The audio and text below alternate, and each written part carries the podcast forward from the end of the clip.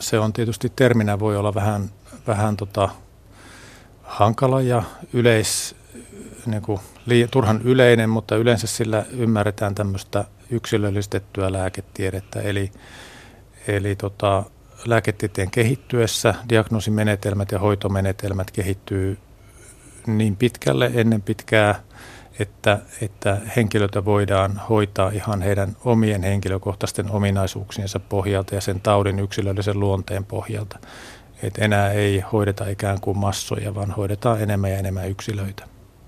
No miten uusi näkökulma tai ajatus tämä on lääketieteeseen se, että me emme ole kaikki samanlaisia, eivätkä meihin kaikkiin tepsi samanlaiset hoidot? No sanotaan niin, että kyllähän tämä on tiedostettu jo kymmenien vuosien ajalta ja syöpätaudeissa tämä ehkä siellä hoidossa ja diagnostiikassa tämä on kaikkein pisimmällä näistä yleisimmistä sairauksista. Siellä jo pitkälti hoidetaan henkilöitä, joilla on syöpätautis ihan sen syövän biologisten ominaisuuksien mukaan. On biologisia lääkkeitä, joilla voidaan hyökätä juuri niitä ominaisuuksia kohtaan, mitä niissä syöpäsoluissa on tapahtunut. Niin, monesti puhutaan niistä kansansairauksista ja niitä vastaan taistelemisesta tämän henkilökohtaisen lääketieteen avulla, mutta ovatko ne syövät juuri niitä ehkä ensimmäisen linjan henkilökohtaisen lääketieteen saavutuksia? Kyllä varmaan näin, näin on, että, että tota, siellä on ensimmäisenä tunnistettu näitä, näitä tota,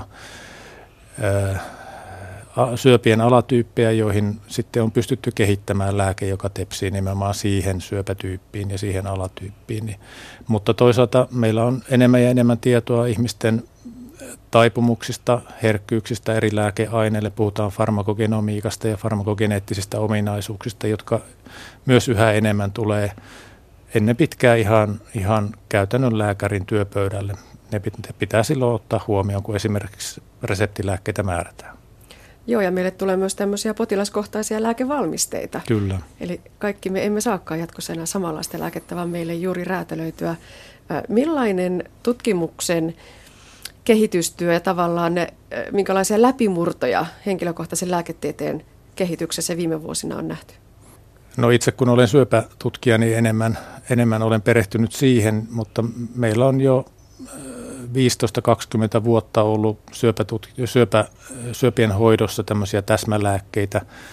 Ja nykyisin ää, yhä enemmän ja enemmän tämä yksilöllistetty lääketieteellisen tutkimus niin edellyttää ää, tämmöisen julkisen toimijan ja yksityisen toimijan yhteistyötä. Ja, ja tämä on kiihdyttänyt näiden biologisten lääkkeiden kehittämistyötä, että nyt ehkä ihan viime aikoina on tullut läpimurtoja näissä immunologisissa tekijöissä, miten syöpää voidaan hoitaa. Tähän professuurisi kuuluu myös biopankkitoiminta. Onko se sellainen aareaitta tulevaisuudessa, mutta ehkä jo nyt, josta myös tutkimukseen sitä jättimäistä tuloksellisuutta saadaan?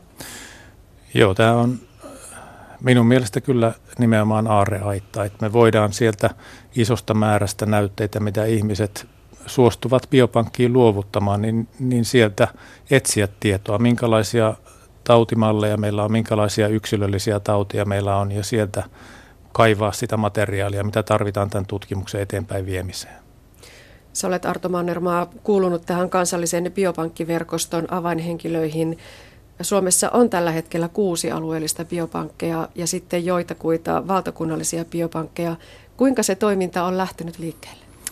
Meillä on ollut, ollut biopankkien kansallista yhteistyötä tämmöisen BBMRI-nimikkeen alla, jossa, jossa me toimitaan myös Euroopan biopankkiverkostossa.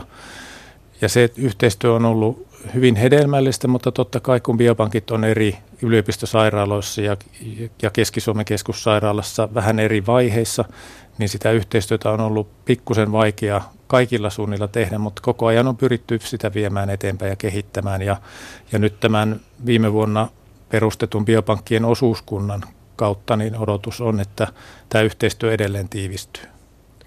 Biopankkeja fyysisesti on perustettu ja näytteitä on teillekin jo, jo, jo taltioitu. Ja muistanko oikein uutisen, että ensimmäiseen tutkimukseen joku satsi näytteitä on lähtenyt?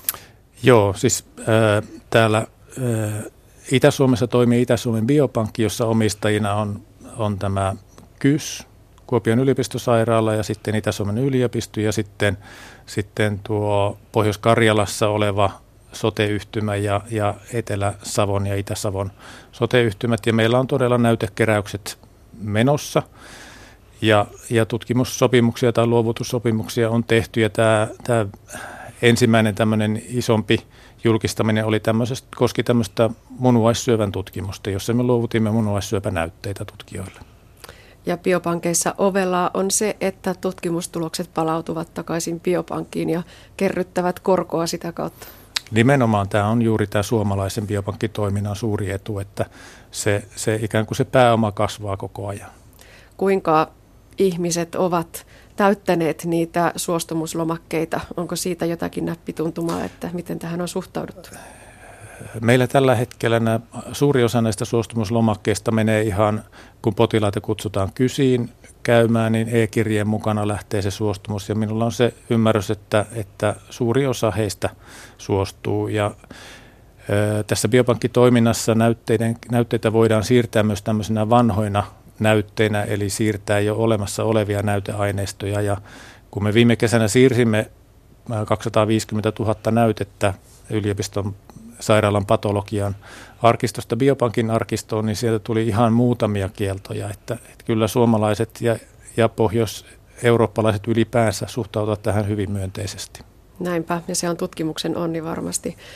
Toimit Arto Mannermaa myös genomitiedon alalla, eli olet mukana sosiaali- ja terveysministeriön asettamassa työryhmässä, joka on valmistellut Suomeen kansallisen genomikeskuksen perustamista. Me puhumme kansallisesta genomistrategiasta, kansallisesta genomikeskuksesta ja kansallisesta genomitietokannasta. Nämä on ehkä vähän jatkumaa siihen biopankkiasiaan, mutta että aivan oma juttu sinänsä. Pitäisikö aloittaa siitä, että mitä se genomitieto oikein on? Hyvä kysymys vähän varmaan vastaus riippuu siitä, keneltä kysytään, mutta, mutta tota, genomihan on meidän oma perimämme, joka on DNA-muodossa yksilöissä jokaisessa solussa.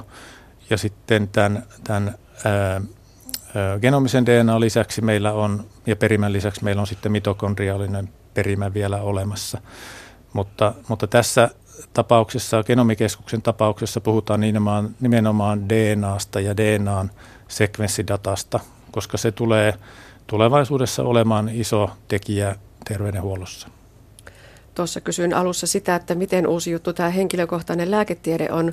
Entä sitten tämä ihmisen perimään liittyvä tieto? 2000-luvun asioita taitaa olla, kun se koko sekvenssi on saatu selvitettyä. Kyllä.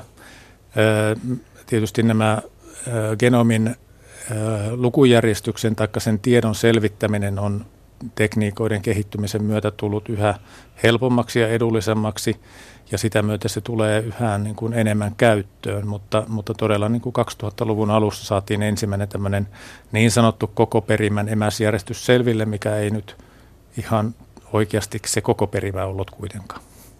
No mitä hyötyä terveydenhuollossa tällä genomitiedolla parhaimmillaan voisi olla?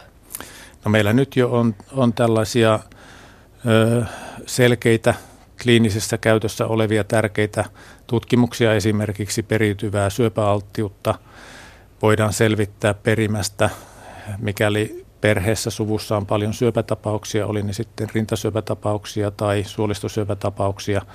Näihin tunnetaan geenivirheitä, joiden, jotka voidaan selvittää ja sen jälkeen voidaan